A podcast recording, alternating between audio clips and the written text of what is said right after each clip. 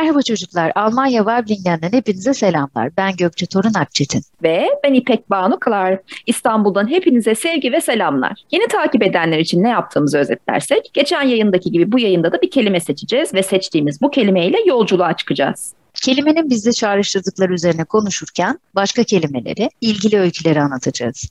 Hayal ettiğimiz yolculuk bu şekilde. Bu haftanın kelimesi füzyon. Fransızca füsyon kelimesinden dilimize geçmiş. Birleşme, kaynaşma anlamında kullanılıyor. Füzyonun kelime anlamı bir bütün olan ayrı parçaların birleşmesidir. Fisyon ve füzyon benzer okunuşları sebebiyle de birbirine çok karıştırılırlar. Fisyon atomun ikiye bölünmesiyle ortaya çıkar. Füzyon ise iki atomun çeşitli reaksiyonlar sayesinde birleşmesi ve ortaya daha ağır bir atomun çıkmasıdır. Açıklamasına bakıldığında oluşumu bakımından fisyon ve füzyon iki karşıt süreç denilebilir aslında. Nükleer enerji terimi olarak fizyonu kısaca çekirdek parçalanması olarak tanımlayabiliriz. Buna benzer bir şekilde füzyonda çekirdek birleşmesi olarak ifade edilebilir. Fizyonun en belirgin özelliği ağır çekirdeklerin bölünmesi ve bu bölünmeyle enerjinin açığa çıkmasıdır. Füzyon sürecinin en belirgin özelliği ise hafif çekirdeklerin birleşmesi ve bu birleşmeden de bir enerji açığa çıkmasıdır. Bir de bu kelime çeşitli ulusal mutfakları birleştiren yemek tarzı için de kullanılıyor. Duymuş muydun hiç bunu? Hmm, evet duydum ama bütün detaylarını bilmiyorum aslında. Füzyon mutfak deniyor. Farklı mutfakların özelliklerini birleştirip bu sefer enerji değil de farklı lezzetler yaratıyorlar. Aslında o şahane lezzetleri yediğimizde vücudumuz o lezzetleri enerjiye dönüştürüyor zaten. o da doğru. Bu durumda füzyon kelimesi mutfak içinde tam anlamıyla hakkını veriyor diyebiliriz. Peki bu bahsettiğin mutfakların birleşmesi nasıl oluyor? Coğrafi açıdan birbirine yakın olsalar da farklı kültürlere sahip bölge ve ülkelerin yemeklerini harmanlamak şeklinde yapılıyor. Bunu yaparken iki yemek kültürünün de bir diğerinden baskın olmayacak şekilde kullanılması gerekiyor. Hmm, yani iki lezzet birleşiyor ve yeni bir yemek yani lezzet oluşturuluyor. Hmm, aynı tabakta acı ve tatlının, tuzlu ve ekşinin yeni bir lezzete dönüşmesi gibi. Evet ama bunu sadece iki yemek ya da sos olarak düşünmemek lazım. 2, 3, 5, 10 farklı birçok malzeme bir araya gelebilir. Önemli olan yeni bir lezzet yakalamak. Hatta hatta sadece yiyecekler de değil, pişirme teknikleri de füzyon mutfağın bir parçası. Mesela bir kültüre ait bir yemeğin farklı mutfakların malzeme ve teknikleri kullanılarak yorumlanmasına da füzyon mutfak denilebiliyor.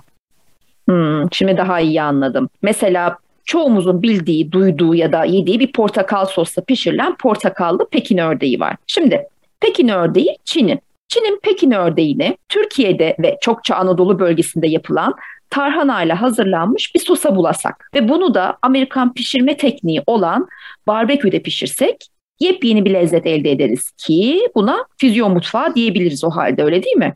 Sanırım deriz ama lezzetli olur mu o kısmı bilemiyorum.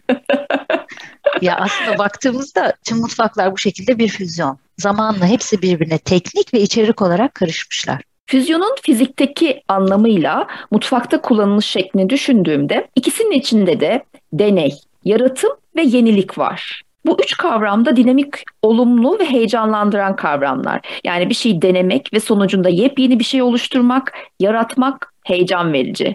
Fizikte de böyle, mutfakta da böyle. Hayatın her alanında böyle. Ha evet, kesinlikle.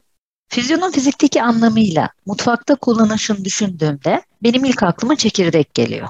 Her ikisinde de çekirdek var. Aslına bakarsak her şeyin özü çekirdek zaten. Ama fizikte bahsedilen çekirdeği biraz irdelesek... İrdelemek derken bir konunun incelenmesi ve eleştirilmesi gereken bütün yönlerini birer birer incelemek, araştırmak diyorsun yani değil mi? Evet. Şimdi çekirdekler nasıl birleşmiş? Birleşen çekirdekler ay çekirdeği mi? Yoksa kabak çekirdeği mi? Yoksa siz ona çiğdem mi diyorsunuz? İzmir'e ee, kadar gittik evet. Gittik evet. Yoksa İzmirliler başka bir şey diyorlar mı acaba? Füzyonda bahsettiğimiz birleşen çekirdekler kısmındaki çekirdeğin anlamı yediğimiz çekirdek değil tabii ki. Bir hücrenin merkezini oluşturan cisimcik bir şeyin özü gibi. Aslına baktığımızda karpuz çekirdeği de, kabak çekirdeği de merkezde bu. Bu sebeple ona da çekirdek denmiş. Bu da bizim dilimizin güzelliği. Hücre çekirdeği de aynı anlamıyla hücrenin tüm ana bilgisinin saklandığı yer diyebiliriz. Madem kelimelerle birdir bir yapıyoruz, füzyon ve çekirdekten bahsetmişken hücreden de bahsedelim o zaman bence. Hücre ilk kez 1665 yılında İngiliz bilim insanı Robert Hooke tarafından keşfedilmiş. Hücre için canlıları oluşturan küçük yapı taşı diyebiliriz. İngilizcesi selülar yani odacık. Her bir organın yapısına, işlevine göre farklı hücreleri var. Bir de tek hücreli canlılar var. Onlar başlı başına bir canlı. İnsanı oluşturan bir odacık değil, kendi kendine karar veren, kendi yaşam şekli olan organizmalar. Bu organizmalar doğada her yerde olabilir. Biz onları mikroskopla incelediğimizde görebiliriz.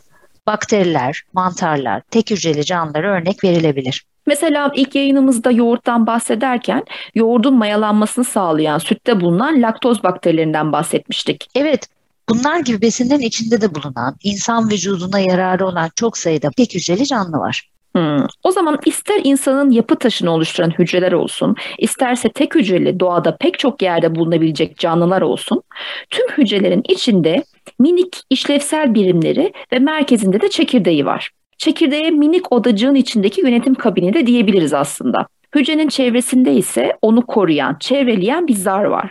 Buna da hücre zarı deniyor. Hücre zarı dedin ya, zar da sesteş bir kelime. Çekirdek gibi farklı anlamlarda da kullanılıyor.